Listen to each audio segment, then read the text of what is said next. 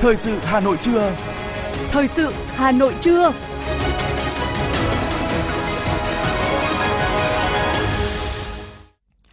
Kính chào quý vị và các bạn. Bây giờ là chương trình thời sự của Đài Phát thanh Truyền hình Hà Nội. Chương trình trưa nay có những nội dung chính sau đây. Bí thư Thành ủy Đinh Tiến Dũng phát lệnh khởi công 3 dự án cụm công nghiệp trên địa bàn huyện Thanh Oai. Thêm tuyến tàu liên vận từ Trung Quốc đến Hà Nội. Mua nhà ở xã hội, trường hợp gian dối về nhà ở, thu nhập cá nhân sẽ bị loại bỏ. Phần tin thế giới có những sự kiện nổi bật. Đồng rút kỹ thuật số đã chính thức có hiệu lực tại Nga. Ấn Độ phát hiện một loạt sai sót của các nhà sản xuất dược phẩm. Sau đây là nội dung chi tiết. Thưa quý vị và các bạn, sáng nay, Ủy viên Bộ Chính trị, Bí thư Thành ủy Đinh Tiến Dũng đã tham dự và phát lệnh khởi công 3 dự án cụm công nghiệp trên địa bàn huyện Thanh Oai. Cùng tham dự có Phó Chủ tịch Hội đồng Nhân dân thành phố Phạm Quý Tiên, Phó Chủ tịch Ủy ban Nhân dân thành phố Nguyễn Mạnh Quyền. Việc khởi công đồng loạt 3 dự án cụm công nghiệp tại huyện Thanh Oai tiếp tục cụ thể hóa chủ trương của thành ủy nhằm thúc đẩy sản xuất công nghiệp, tiểu thủ công nghiệp phát triển, đồng thời đáp ứng yêu cầu mở rộng sản xuất của các hộ dân làng nghề vốn đang gặp nhiều khó khăn về mặt bằng, dẫn đến những hệ lụy về ô nhiễm môi trường, ảnh hưởng đến đời sống và sinh hoạt.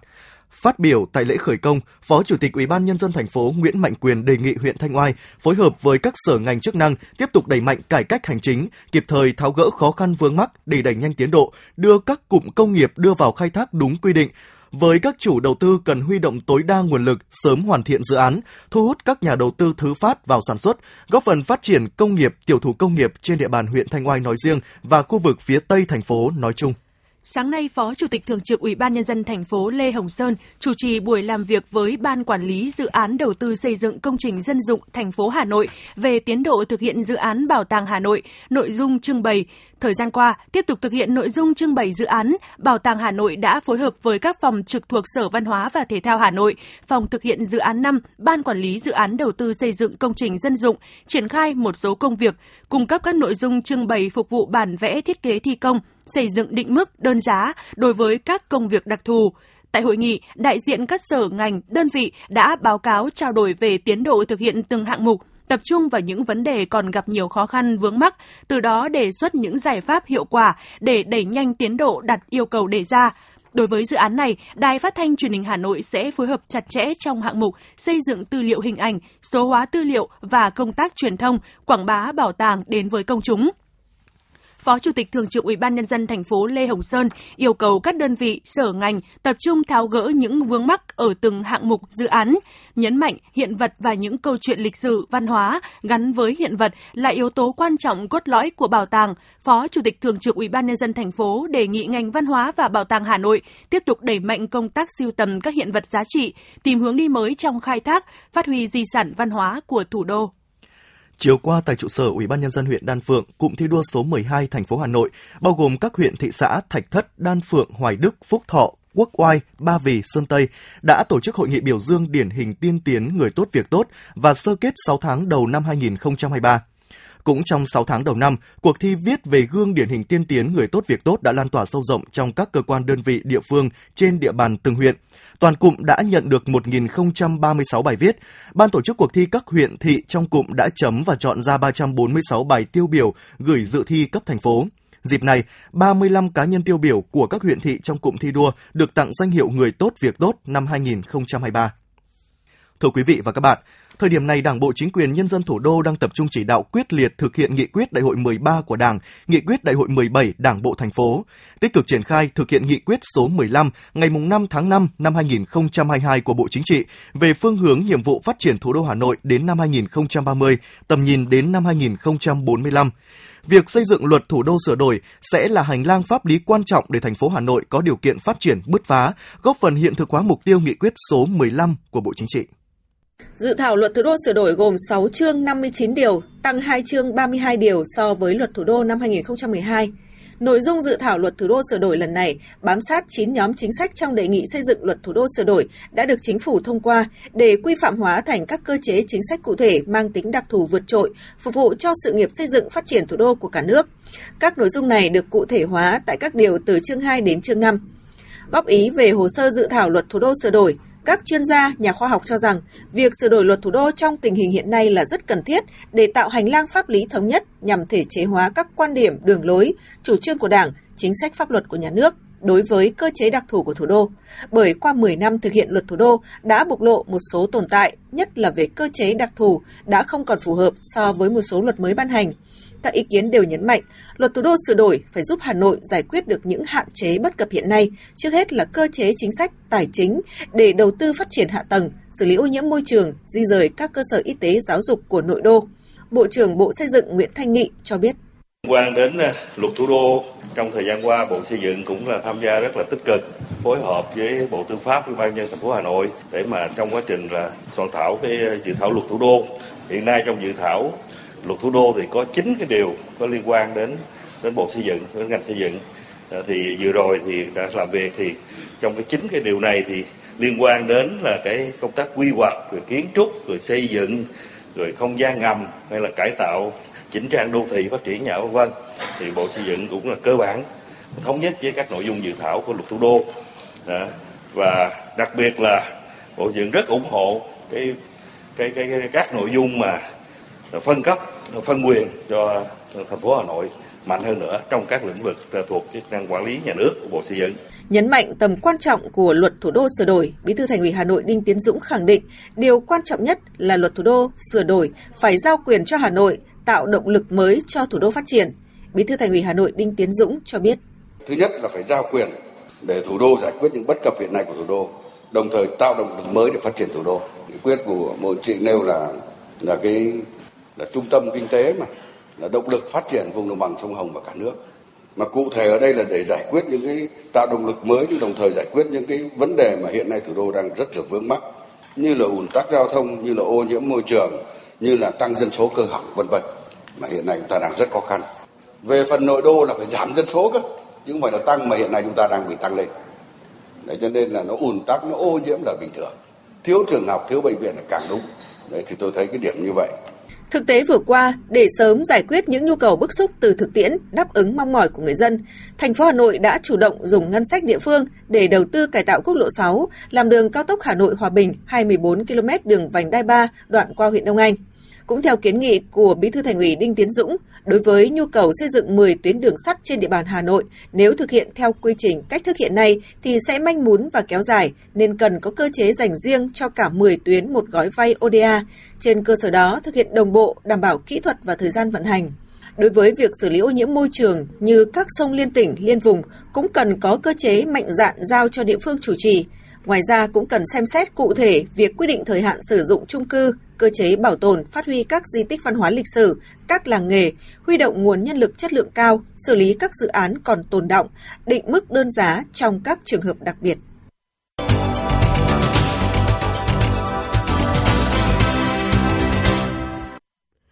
Thưa quý vị và các bạn, xây dựng phát triển thủ đô Hà Nội văn hiến văn minh hiện đại, xứng đáng là trung tâm đầu não chính trị, hành chính quốc gia, trái tim của cả nước, trung tâm lớn về văn hóa, giáo dục và đào tạo, công nghệ, hội nhập quốc tế, có tính dẫn dắt, lan tỏa đối với vùng thủ đô, vùng đồng bằng sông Hồng, vùng kinh tế trọng điểm Bắc Bộ và cả nước, ngang tầm với thủ đô của các nước trong khu vực là mục tiêu được đặt ra trong nghị quyết 15 của Bộ Chính trị. Để đạt được mục tiêu đó, Hà Nội cần được trao quyền chủ động hơn, linh hoạt và hiệu quả hơn trong quản lý, quản trị để phát huy được tiềm năng, phát triển tương xứng với vị thế vai trò. Đây là yêu cầu đặt ra khi luật thủ đô đang được sửa đổi, ghi nhận của phóng viên Như Hoa.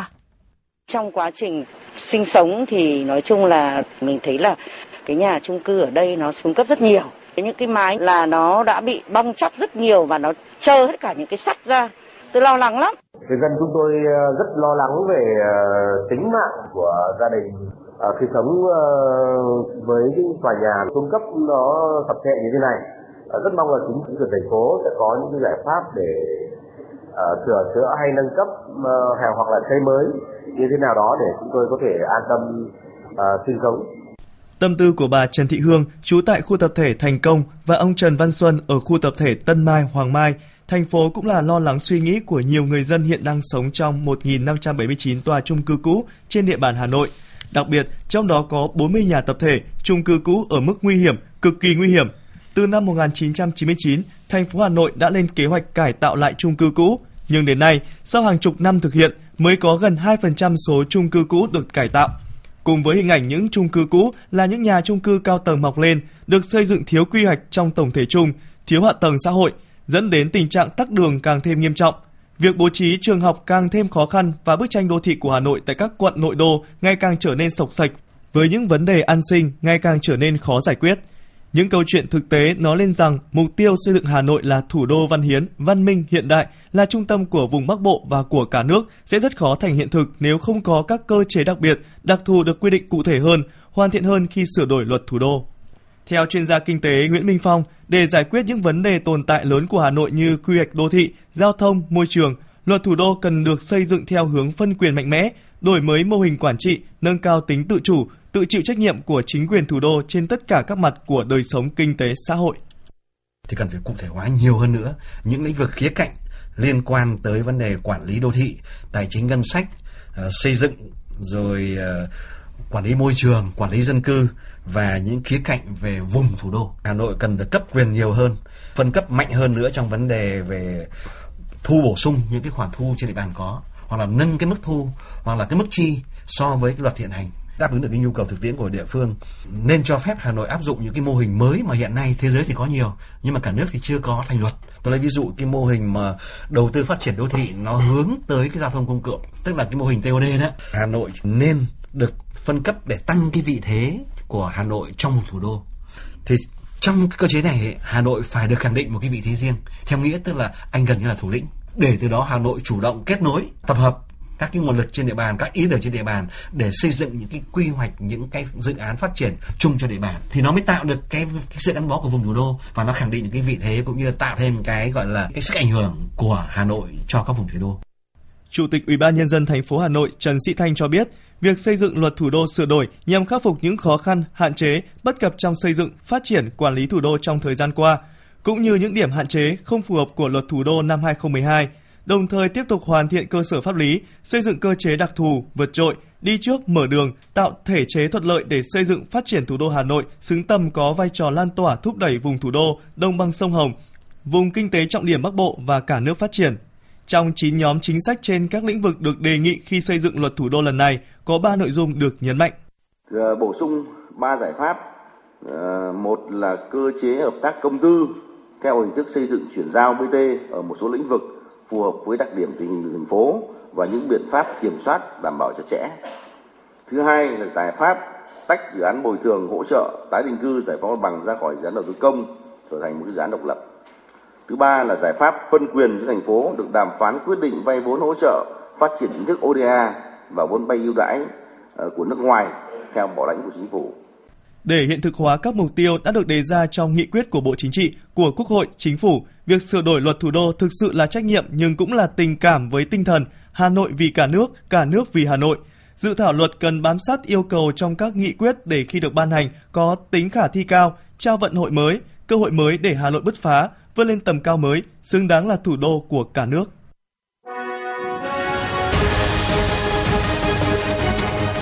Thời sự Hà Nội, nhanh, chính xác, tương tác cao. Thời sự Hà Nội, nhanh, chính xác, tương tác cao.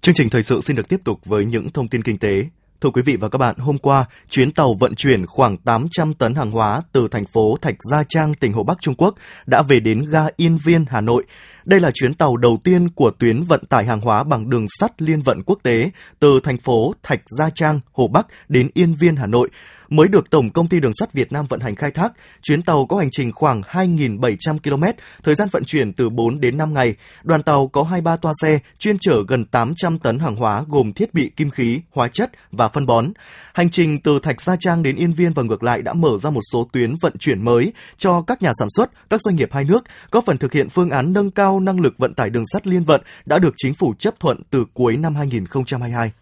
Trong các ngày từ ngày mùng 3 đến ngày mùng 8 tháng 8, Trung tâm xúc tiến đầu tư thương mại du lịch thành phố Hà Nội tham gia hội trợ quốc tế thương mại du lịch và đầu tư hành lang kinh tế Đông Tây Đà Nẵng 2023. Trong thời gian diễn ra hội trợ, các tiềm năng thế mạnh môi trường, chính sách thu hút đầu tư của thành phố Hà Nội cùng các sản phẩm xuất khẩu của các doanh nghiệp Hà Nội sẽ được quảng bá, giới thiệu với người tiêu dùng và các nhà đầu tư. Đây cũng là cơ hội gặp gỡ làm việc giữa các tổ chức xúc tiến thương mại, các nhà đầu tư trong nước và và quốc tế, đồng thời góp phần quảng bá hình ảnh về một Hà Nội an toàn, thân thiện, chất lượng, hấp dẫn, tiếp tục thực hiện các giải pháp phục hồi, phát triển kinh tế, thích ứng an toàn, linh hoạt, hỗ trợ quảng bá phát triển thương mại, kích cầu đầu tư, thương mại, du lịch. Trong khuôn khổ hội trợ sẽ diễn ra các hoạt động trao đổi kinh nghiệm, hợp tác, liên kết cải thiện môi trường đầu tư sản xuất, xúc tiến thương mại, nâng cao năng lực cạnh tranh cấp tỉnh, trao đổi chia sẻ kinh nghiệm triển khai các hoạt động xúc tiến thương mại, tiếp cận các kênh phân phối trong và ngoài nước giữa thành phố Hà Nội và thành phố Đà Nẵng.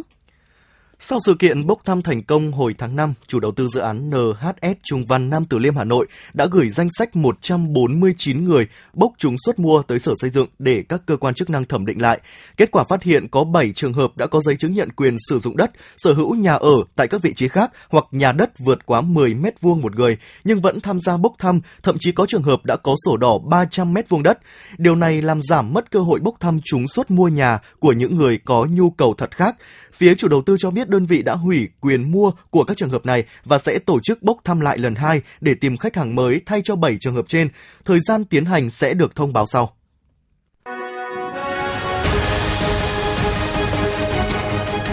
FM 90 cập nhật trên mọi cung đường.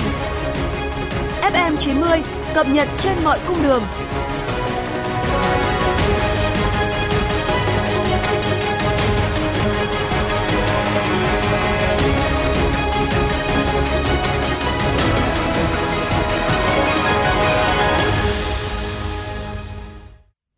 Những thông tin đáng chú ý sẽ tiếp nối chương trình. Kỷ niệm 100 năm ngày sinh của nhạc sĩ Văn Cao, Hội Nhạc sĩ Việt Nam sẽ tổ chức chương trình nghệ thuật Đàn chim Việt nhằm tôn vinh tài năng của nhạc sĩ Văn Cao tại Nhà hát lớn Hà Nội vào ngày 20 tháng 8 tới. Chương trình được chỉ đạo và phối hợp tổ chức của Ban tuyên giáo Trung ương, Bộ Văn hóa Thể thao và Du lịch, Liên hiệp các hội văn học nghệ thuật Việt Nam, Đài truyền hình Việt Nam và Hội Nhạc sĩ Việt Nam. Chương trình nghệ thuật Đàn chim Việt tập hợp những tác phẩm được biết đến của Văn Cao ở ba thể loại tình ca, hành khúc và trường ca như Thiên thai, Trương Chi, Làng tôi, Mùa xuân đầu tiên, Trường ca sông Lô, Tiến quân ca. Chương trình cũng là một sự kiện nghệ thuật điểm nhấn trong tháng 8 lịch sử và chào đón Quốc khánh mùng 2 tháng 9. Chiều qua, Công an thành phố Hà Nội đã chủ trì phối hợp cùng Ngân hàng Thương mại Cổ phần Công thương Việt Nam tổ chức lễ bàn giao xe ô tô cho Công an huyện Đông Anh. Theo đó, sẽ có 20 xe ô tô nhãn hiệu Suzuki Carry được Công an thành phố cấp cho Công an huyện Đông Anh để Công an các xã thực hiện tuần tra kiểm soát. Đại tá Phạm Thanh Hùng, Phó Giám đốc Công an thành phố Hà Nội cho biết, hiện nay công tác của lực lượng Công an xã thị trấn còn gặp nhiều khó khăn, cơ sở vật chất, trang thiết bị, phương tiện phục vụ công tác còn hạn chế. Mặc dù đã được trang cấp đầy đủ về xe mô tô nhưng các đơn vị còn thiếu nhiều xe ô tô để thực hiện tuần tra, bảo đảm an ninh trật tự trên địa bàn. Ngoài biểu dương ghi nhận và đánh giá cao việc Công an huyện Đông Anh đã chủ động tích cực phối hợp với các đơn vị liên quan tham mưu thực hiện nhiệm vụ, thời gian tới, Công an thành phố yêu cầu Công an huyện Đông Anh tiếp nhận bảo quản sử dụng phương tiện đúng quy định, phát huy hiệu quả, góp phần đảm bảo an ninh trật tự tại địa phương công ty vận tải đường sắt Hà Nội chạy thêm hàng chục tuyến tàu khu vực phía Bắc nhằm đáp ứng nhu cầu đi lại của người dân dịp nghỉ lễ mùng 2 tháng 9. Theo đó, tuyến Bắc Nam, ngoài các đôi tàu thống nhất chạy thường xuyên giữa Hà Nội Đà Nẵng, đường sắt tổ chức chạy tàu giữa Hà Nội Đồng Hới, Hà Nội Vinh, tuyến Hà Nội Lào Cai và Hà Nội Hải Phòng chạy thêm chuyến. Với các đoàn tàu chạy thêm, đường sắt vẫn áp dụng chính sách giảm giá cho các đối tượng chính sách xã hội. Riêng trẻ em dưới 6 tuổi đi cùng người lớn được miễn vé, trẻ em từ 6 tuổi đến dưới 10 tuổi được giảm 25% giá vé. Thưa quý vị và các bạn, Trước thực trạng số ca mắc sốt xuất huyết trên địa bàn thành phố Hà Nội có xu hướng gia tăng, quận Hà Đông đã đẩy mạnh công tác tuyên truyền, chủ động phòng chống dịch bệnh sốt xuất huyết và các dịch bệnh quận Hà Đông đã huy động mọi nguồn lực tham gia kiểm soát và xử lý hiệu quả các điểm sát sinh mũi và lăng quăng nhằm nâng cao sức khỏe và phòng ngừa dịch bệnh nói chung, đặc biệt là phòng dịch bệnh sốt xuất huyết và các dịch bệnh do mũi truyền. Đồng thời, chỉ đạo các phường và hội đoàn thể tập trung tuyên truyền cho người dân hiểu về dịch bệnh sốt xuất huyết, cách phòng tránh, vận động nhân dân tích cực làm vệ sinh môi trường để hạn chế mũi phát sinh. tại các phường đều lập nhóm Zalo để tuyên truyền về những biện pháp phòng chống dịch bệnh tại cộng đồng. Bà Nguyễn Thị Hòa, Phó Chủ tịch Ủy ban nhân dân quận Hà Đông cho biết. Công tác tuyên truyền và tôi họp ban chỉ đạo các phường và yêu cầu là các phường tổng vệ sinh vệ sinh trong nhà và ngoài và đặc biệt là toàn quận đã tổ chức là các cái cuộc vệ sinh môi trường với các địa phương. Hà Đông có nhiều cơ quan học viện, trường đại học, cao đẳng, trung học chuyên nghiệp cùng với hệ thống giáo dục các cấp. Do vậy, việc phòng chống bệnh sốt xuất huyết vào trong trường học được quận đặc biệt quan tâm. Các địa phương, cơ quan trên địa bàn tích cực tuyên truyền cho các cán bộ, nhân viên chủ động dọn vệ sinh tại nơi làm việc, nơi ở. Các cơ quan chức năng thường xuyên trực tiếp kiểm tra tại các khu dân cư về công tác vệ sinh môi trường, chủ động phòng chống dịch bệnh. Bà Nguyễn Thị Thu, Phó Chủ tịch Ủy ban nhân dân phường Dương Nội, quận Hà Đông chia sẻ. Thì xác định cái nhiệm vụ cũng rất là phức tạp về tình dịch cũng là để đảm bảo cái việc là à, dịch bệnh không lây lan trên địa bàn thì chúng tôi ngay lập tức đã triển khai rất nhiều các biện pháp đồng bộ à, đặc biệt là công tác tuyên truyền vì hiện nay thì à, cái dịch sốt xuất huyết thì chưa có vaccine điều trị và cái biện pháp giải pháp hiệu quả nhất đó là à, tổ chức các cái chiến dịch gia quân tổng vệ sinh môi trường à, diệt bọ gậy à, phòng chống sốt huyết và phun hóa chất diệt mũi. Hàng tuần chúng tôi yêu cầu các tổ dân phố, các cộng tác viên sốt xuất huyết là duy trì vào sáng thứ bảy hàng tuần tổ chức các cái nhóm cộng tác viên xuống trực tiếp các hộ dân để tuyên truyền vệ sinh lật úp các dụng cụ ờ, bọ gậy ờ, để đảm bảo cái ờ, vệ sinh môi trường. Bên cạnh công tác tuyên truyền, các cấp, các ngành địa phương trên địa bàn quận Hà Đông đã tăng cường công tác giám sát tại cộng đồng. Các tổ giám sát cộng đồng tăng cường giám sát chỉ số bọ gậy, hỗ trợ người dân làm vệ sinh môi trường từ trong nhà, ngõ xóm, trong khu dân cư. Tập trung công tác tuyên truyền, nâng cao nhận thức, thay đổi hành vi của người dân để có thể tự bảo vệ sức khỏe, phòng chống dịch bệnh. Ông Phạm Đình Nam, Phó Chủ tịch Ủy ban Nhân dân phường Phúc La, quận Hà Đông cho biết. Phường đã kiện toàn các cái ban chỉ đạo và cũng duy trì công tác tuyên truyền cũng như là công tác vệ sinh môi trường để ờ, diệt bọ gậy để phòng chống sốt huyết các cái ờ, tổ giám sát dịch ở các tổ dân phố như là các cái đội xung kích diệt bọ gậy. Đấy, và cũng duy trì là hàng tuần thứ bảy hàng tuần vẫn duy trì là gia quân hướng dẫn để các cái gia đình thực hiện. Để trên địa bàn phường nó có mấy cái khu vực công cộng. Thứ nhất là cái khu đất nông nghiệp điện tín ờ, gần điện tín yên phúc này. cái thứ hai này khu đất dân cư mới sa la mà chưa giao được đấy. là các hộ trồng rau rất nhiều đấy là phường cũng đã phải ra soát các cái hộ trồng rau mời để uh, tuyên truyền phổ biến cũng như là ký cam kết cũng như là để hàng tuần là cũng ra quân cùng với phường kiểm tra cái vệ sinh môi trường thế trong cái công tác phòng dịch thì đến thời điểm hiện tại ủy ban phường vẫn chú trọng nhất là cái công tác tuyên truyền tuyên truyền trên hệ thống truyền thanh này qua các cái nhóm Zalo. Hiện nay, mùa mưa đang diễn biến phức tạp, dịch bệnh có thể lây lan nhanh. Quận Hà Đông chỉ đạo các phường tập trung tuyên truyền trên loa đài phát thanh, từng tổ dân phố tổ chức lực lượng tuyên truyền đến tận nhà dân để hướng dẫn người dân cách phòng chống dịch bệnh như lật úp các dụng cụ chứa nước, thả cá vào bể nước để diệt lang quang, bọ gậy. Đây là cách làm hiệu quả nhất để phòng chống dịch bệnh sốt xuất huyết. Trung tâm Y tế quận phối hợp với chính quyền các phường chủ động phòng chống sốt xuất huyết và các dịch bệnh khác, tăng cường các hình thức truyền thông đa dạng, phong phú, chú trọng đến truyền thông trực tiếp và thông qua sinh hoạt của các hội, các tổ chức, đoàn thể trên địa bàn. Vận động người dân tích cực tham gia các hoạt động vệ sinh môi trường, phòng chống dịch bệnh tại gia đình và tại cộng đồng.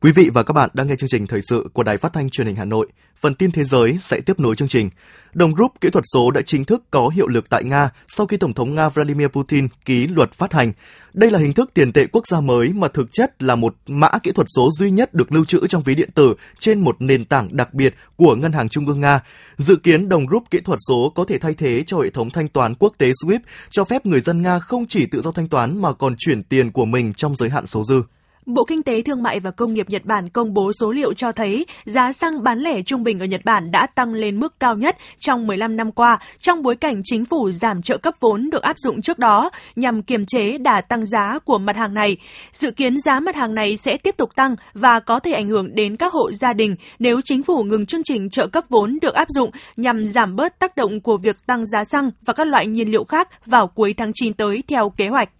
Theo thông báo của Meta, công ty này đã khởi động quá trình chấm dứt quyền truy cập vào tin tức trên Facebook và Instagram cho tất cả người dùng ở Canada để đáp trả trước đạo luật của chính phủ nước này yêu cầu nó trả tiền cho các hãng xuất bản tin. Theo hãng tin Reuters, chính phủ Canada nhanh chóng lên án động thái này là vô trách nhiệm và cho biết đang theo dõi quá trình diễn ra ở Canada. Theo quy định mới do chính phủ Trung Quốc công bố, trẻ em và thanh thiếu niên tại nước này sẽ bị mất truy cập Internet vào ban đêm, cũng như bị giới hạn chung về thời gian sử dụng điện thoại thông minh smartphone, trong bối cảnh chứng nghiện Internet ở trẻ đang là mối lo ngại hàng đầu của các bậc phụ huynh và xã hội. Quy định mới sẽ bắt đầu có hiệu lực từ ngày 2 tháng 9 sau quá trình lấy ý kiến đóng góp của dân chúng.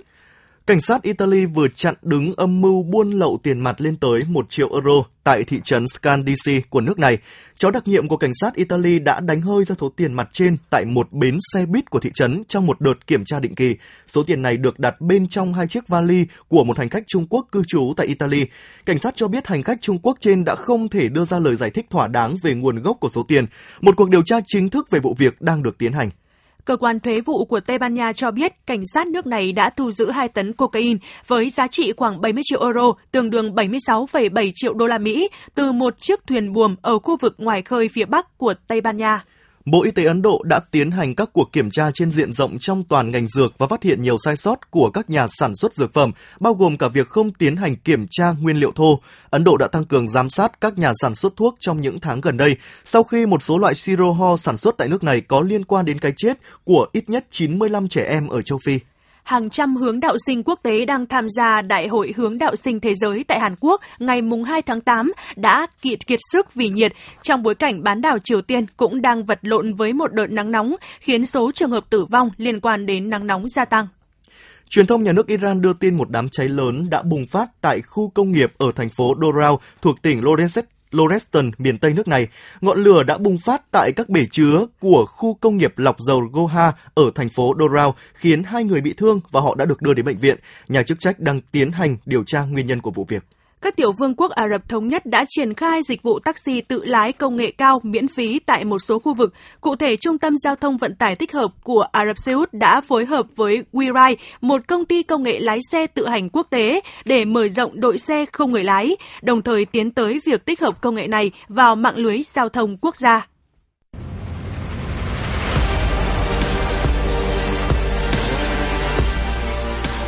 Bản tin thể thao Bản tin thể thao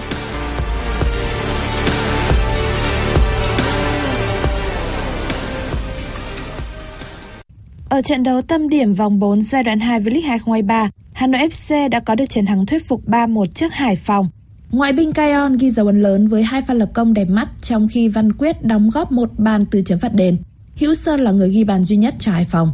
Với kết quả này, Hà Nội FC củng cố ngôi đầu bảng V-League 2023 khi có 32 điểm sau 17 trận đã đấu, hơn câu lạc bộ Công an Hà Nội một điểm. Trong khi đó ở trận đấu giữa Hà Tĩnh và Thanh Hóa, hai đội đã tạo ra nhiều tình huống đôi công hấp dẫn. Nhiều cơ hội ngon ăn đã được tạo ra nhưng tiền đạo đôi bên đều không tận dụng thành công và đành chấp nhận hòa không đều. Đáng chú ý ở trận đấu này, trọng tài chính Vũ Nguyên Vũ đã buộc phải rút hai thẻ đỏ cho Trần Văn Công và Gustavo, bên cạnh đó là nhiều thẻ vàng, do cầu thủ hai đội đã tạo ra nhiều pha phạm lỗi nguy hiểm. Ở một diễn biến khác với lợi thế sân nhà, Thép Xanh Nam Định sẵn sàng chơi đôi công cùng dàn xa của Công an Hà Nội và bất ngờ có bàn dẫn trước ở phút 53 do công của Hoàng Minh Tuấn.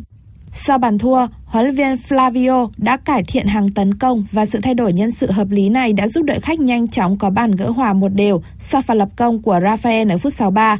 Tưởng chừng như Nam Định sẽ thành công giữ lại một điểm trên sân nhà thì một lần nữa bất ngờ lại đến. Trong một tình huống phòng ngự, Đức Huy đã để bóng chạm tay trong vòng cấm và trên chấm 11 mét. John Clay thành công ấn định tỷ số 2-1 cho Công an Hà Nội. Bayern Munich và Liverpool đã có cuộc đối đầu trong khuôn khổ loạt trận giao hữu hè 2023. Hai đội nhập cuộc rất thoải mái và tạo ra được vô số những cơ hội ngon ăn lên khung thành đối phương. Thậm chí Liverpool đã có bàn mở tỷ số ngay ở phút thứ hai do công của Cody Gakpo. Đến phút thứ 27, mảnh lưới của Hùng Xám đã rung lên lần thứ hai sau tình huống đánh đầu dũng mãnh của Van Dijk. Tuy nhiên sau đó Bayern Munich đã vùng lên mạnh mẽ ở những phút cuối hiệp 1 và có liên tiếp hai bàn thắng do công của Napoli và Tels. Sau giờ nghỉ, cả Bayern và Liverpool đều có hàng loạt những sự điều chỉnh về nhân sự khiến cho tốc độ của trận đấu bị chậm lại. Dẫu vậy, Lữ đoàn đỏ đã tận dụng được cơ hội và có bàn thắng nâng tỷ số lên 3-2 của Luis Diaz. Phút thứ 80, những nỗ lực của thầy trò Thomas Tuchel đã được đền đáp khi Josip Stanisic ghi bàn từ pha đệm bóng đơn giản trong vòng cấm để săn bằng tỷ số 3 đều. Tưởng chừng như trận đấu sẽ kết thúc với tỷ số hòa thì đúng vào phút thứ 90, Franz Classic đã dứt điểm từ ngoài vòng 16m50 để giúp Bayern Munich giành chiến thắng chung cuộc 4-3. Dự báo thời tiết, Đài khí tượng thủy văn khu vực đồng bằng Bắc Bộ dự báo từ nay đến ngày 4 tháng 8, thời tiết Hà Nội tương đối dịu mát, nhiệt độ cao nhất không vượt quá 34 độ C. Tuy nhiên do vùng áp thấp phía Tây có xu hướng phát triển về phía Đông Nam nên từ ngày mùng 5 đến mùng 10 tháng 8, thời tiết Hà Nội nắng, có nơi nắng nóng về trưa và chiều, nhiệt độ tăng dần, mức cao nhất từ 35 đến 37 độ C. Quý vị và các bạn vừa nghe chương trình thời sự của Đài Phát thanh Truyền hình Hà Nội, chỉ đạo nội dung Nguyễn Kim Khiêm, chỉ đạo sản xuất Nguyễn Tiến Dũng, tổ chức sản xuất Xuân Luyến, chương trình do biên tập viên Thủy Chi, phát thanh viên Võ Nam Thúy Hằng cùng kỹ thuật viên Kim Thoa phối hợp thực hiện. Xin chào và hẹn gặp lại quý vị trong chương trình thời sự 19 giờ tối nay.